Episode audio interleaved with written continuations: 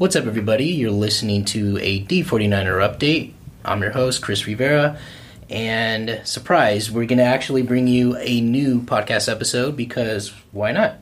And with me today, I have with me today I have Bobby Yagake. He's the multimedia managing editor at the Daily 49er and contributing writer Clint Duff. What's up, guys? What's up? What's up? How are you? And so today we're going to be talking about esports and the 2024 Paris Olympics. So, yeah, so apparently the International Esports Federation Secretary General um, Leopold Chung, that's how you pronounce it, told Reuters that his um, organization is in deep talks with the International Olympic Committee to bring esports into the Paris Olympics in 2024. And so th- there's been talks uh, to add esports for a while now, right? It's been almost a year. I think they were they've been in talks, or at least at least there's been some sort of mention about adding esports to the Olympics. I think there's been rumblings, but this is definitely the first time where a major esports organization has at least said, "Hey, we're talking with the IOC to add it to a future Olympics." And Clint, do you think uh, w- what do you think is the likelihood that esports will be added to the Olympics? Um, honestly, I want to say yeah, like hundred percent, hundred percent yes, because even though e- the esports goes against like the whole physical I- idea of the Olympics, the um, the benefits for the Olympics as a whole and benefit for the esports community as well is just positive. There's there's not much negative that I can see besides some stereotypes. And um, what are some like drawbacks? Why why haven't they like why hasn't the IOC like automatically said, "Oh yeah, we want to include esports"? What what are some of the content? What's the contention over there? So on the subject of the debate of is esports a sport or not, there hasn't been um, non-athletic competitions in the Olympics since the art competitions in the London Games in 1948, and the reason back then was because the IOC president at the time, Avery Brundage, who God bless him, but he said at the time he wanted to concentrate on more amateur um, athletes rather than professional. But ever since the late 80s, um, professional athletes have been welcome in some um, sports. And so, continue on that, like another reason, you know, obviously the one that is an elephant in the room is the whole like violent video game topic. You know, that's the big thing in the news in the United States, for example. You know, violent video games, and in that and that is an issue because the Olympics has an image to keep. You know, it's a it's a worldwide community coming together, mm-hmm. and they don't want to ruin that image with possibly the the stereotype of violent video games. So that is a, a hurdle that the Olympic you know committee ha- has looked at. I'm assuming and are a little like we can't make that jump without looking at that hurdle, and it's understandable. And I can't you know fault them for looking at a hurdle like that. And I think the the sort of the violence issue in video games is sort of an interesting topic in itself because when you look at some of the sports, at least like boxing, um, you know, somebody that watches boxing is not going to necessarily be inclined to act on any sort of violence or to you know physically hurt themselves or hurt others.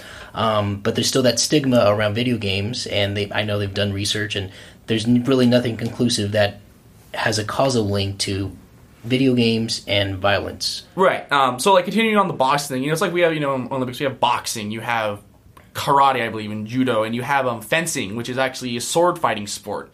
You know, we have these very combat focused um, sports in the Olympics, and we say well, violence is an issue. Well, I'm like we have really violent focused um, aspects.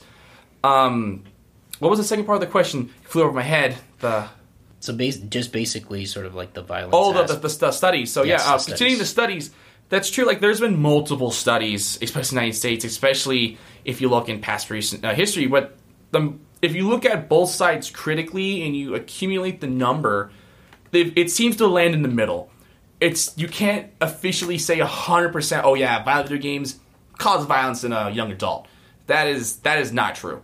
Um, you know, there's been studies that say it promotes cooperation in young adults, depending on the game. So, so far the studies is very 50-50. I'm not going to say 100% either way. That's not my derogative.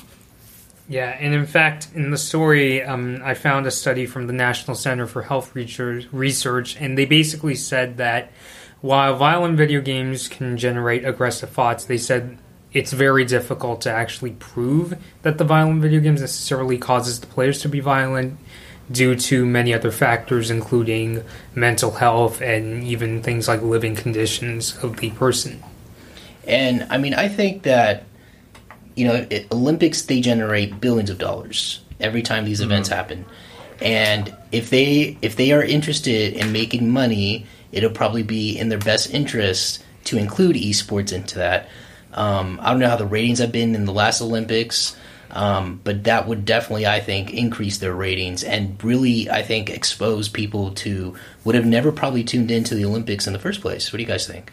Uh, yeah, um, statistically speaking, I know for the recent Winter Olympics in Pyeongchang, South Korea, I heard the ratings actually went down for that particular one. But I kind of feel if you go back through the Olympics, it really depends on who's competing and even things like who's going to be performing at the opening ceremony. Like, if you look at like games like, you know, Beijing 2008, you know, you have China, this really big country, and they put on this really grand, you know, opening ceremony and every, and then London 2012, you had um, you know, they celebrate a lot of British pop culture. I remember one of my favorite segments from the opening ceremony was when they went through the 20th century British music, like the Beatles, the Rolling Stones, um, Mud, and so forth. So, in terms of ratings, I definitely feel um, esports um, would add. I mean, in, I even wrote in the article that there are currently um, and 250 million esports players worldwide. And Clint even showed me this website. I believe it was for what game was it, Clint? Um, I think it was one for the Overwatch League.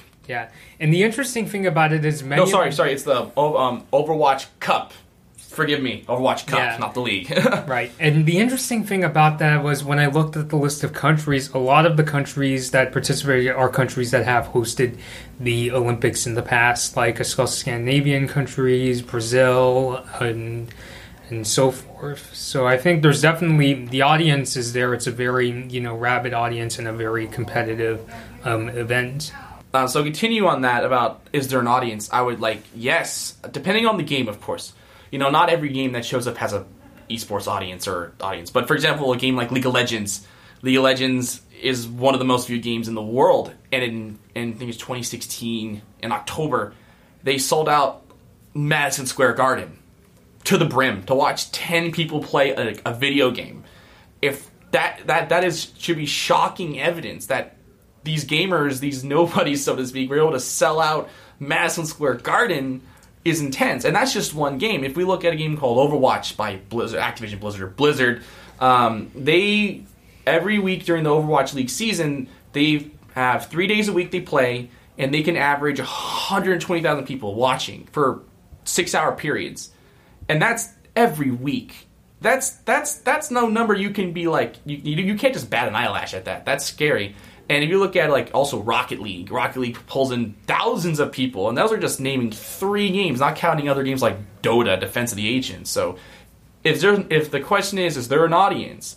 Yes, there is an audience, and there's a passionate audience, and they will tune in, hundred percent, guaranteed. All right, guys. Uh, any final comments? Probably, um, Ellis. One of the last concerns with any Olympic nowadays is they're trying to cut down costs, especially since the Sochi 24 Winter Olympics in Russia mm. was the most expensive in history at 51 billion dollars. So the clarification of it in terms of like would esports add to the cost, and the answer is not by much because um, like we I was talking about if Clinton where could they host this, and we found that um, this place in Paris called the Paris Expo, which is this convention center, they're fixing up, and it's going to be hosting table tennis and handball. Like I figured that would actually be the um, be a really good venue for esports. Like there's, I believe there's like six um, halls in that um, convention center, and um, handball and I believe handball and table tennis are taking you know one hall each, so they I think they could easily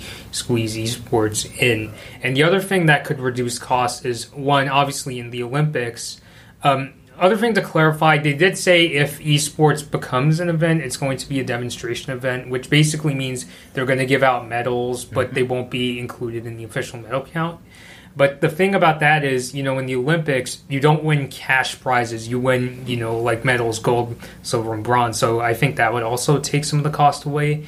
And of course, something that the Olympics loves that helps reduce the cost is things like sponsorships. And I'm pretty sure Clint could also tell you, but we were talking about how companies like you know Activision Blizzard, companies like um, Sega, and hardware companies like um, you know um, Dell, oh, and um, and Razer and Asus. You know they could also you know they could provide the computers and the video game companies can provide the software. So the International Olympic Committee it kind of just falls into like what they're doing already with a lot of the um, with a lot of sports. You know, you see sponsors, you know, all the time. And I mean, even with the upcoming Los Angeles Olympics, if you take a look, a lot of the venues, you know, they have corporate names like, you know, the Banc of California Stadium and the Staples Center. So I think it would, the esports would very easily fall into um, how um, budget conscious the IOC is these days.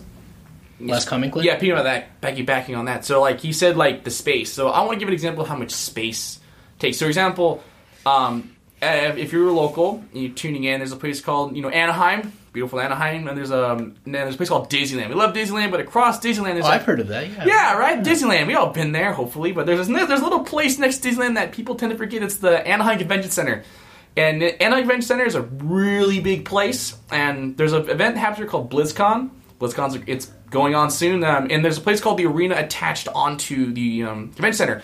In the arena at BlizzCon, they host the World Cup for Overwatch, and literally that space is very small, and in the competitors compete in just a really small space, and Spain obviously cost space is an issue, and that shows like it's and it's super small, and this and then according in the um, in the convention halls itself, these are huge halls if you've been there. If for other games for like Heroes of the Storm they promote, um, World of Warcraft Arena, and Heroes of the Storm they for this big hall they'll take up like a back corner like, like the entire hall but the space requirement for this if that's ever an issue is very minimal. And also like we were talking you know like a partner said earlier very and we can use existing locations. We don't need to build a new stadium to for this convention. So it's a really nice small in scope so to speak. But also again like on the sponsors you know you know, we sponsors are good for both sides. It brings in revenue because everyone wants this to continue on, and as you continue like with like with like a Asus or the hardware, they can provide uh, hardware computers. So if you're on campus, say you're listening to this on on CHLB, MSI actually is sponsoring a little um, stress relief, and they brought their own hardware, stuff like that. Like MSI, they can if they get their brand. They can sponsor and they can provide hardware that's cheaper for the Olympics and also good for MSI. And then software for like Blizzard brings in the software, good for Blizzard, great for the Olympics. So it's either way, it's a win-win. At the end of the day, everyone wins on the sponsorship. All right, everyone, that about wraps it up. Again, thank you to Bobby and Clint for being on today's show. And this is officially going to be the last episode. Uh, but don't forget to check out Bobby's story at the Daily 49er. Uh, you can pick them up at the newsstands all around campus, as well as the daily49er.com. And don't forget to follow them on Twitter and Facebook as well at Daily 49er. All right, peace out, guys.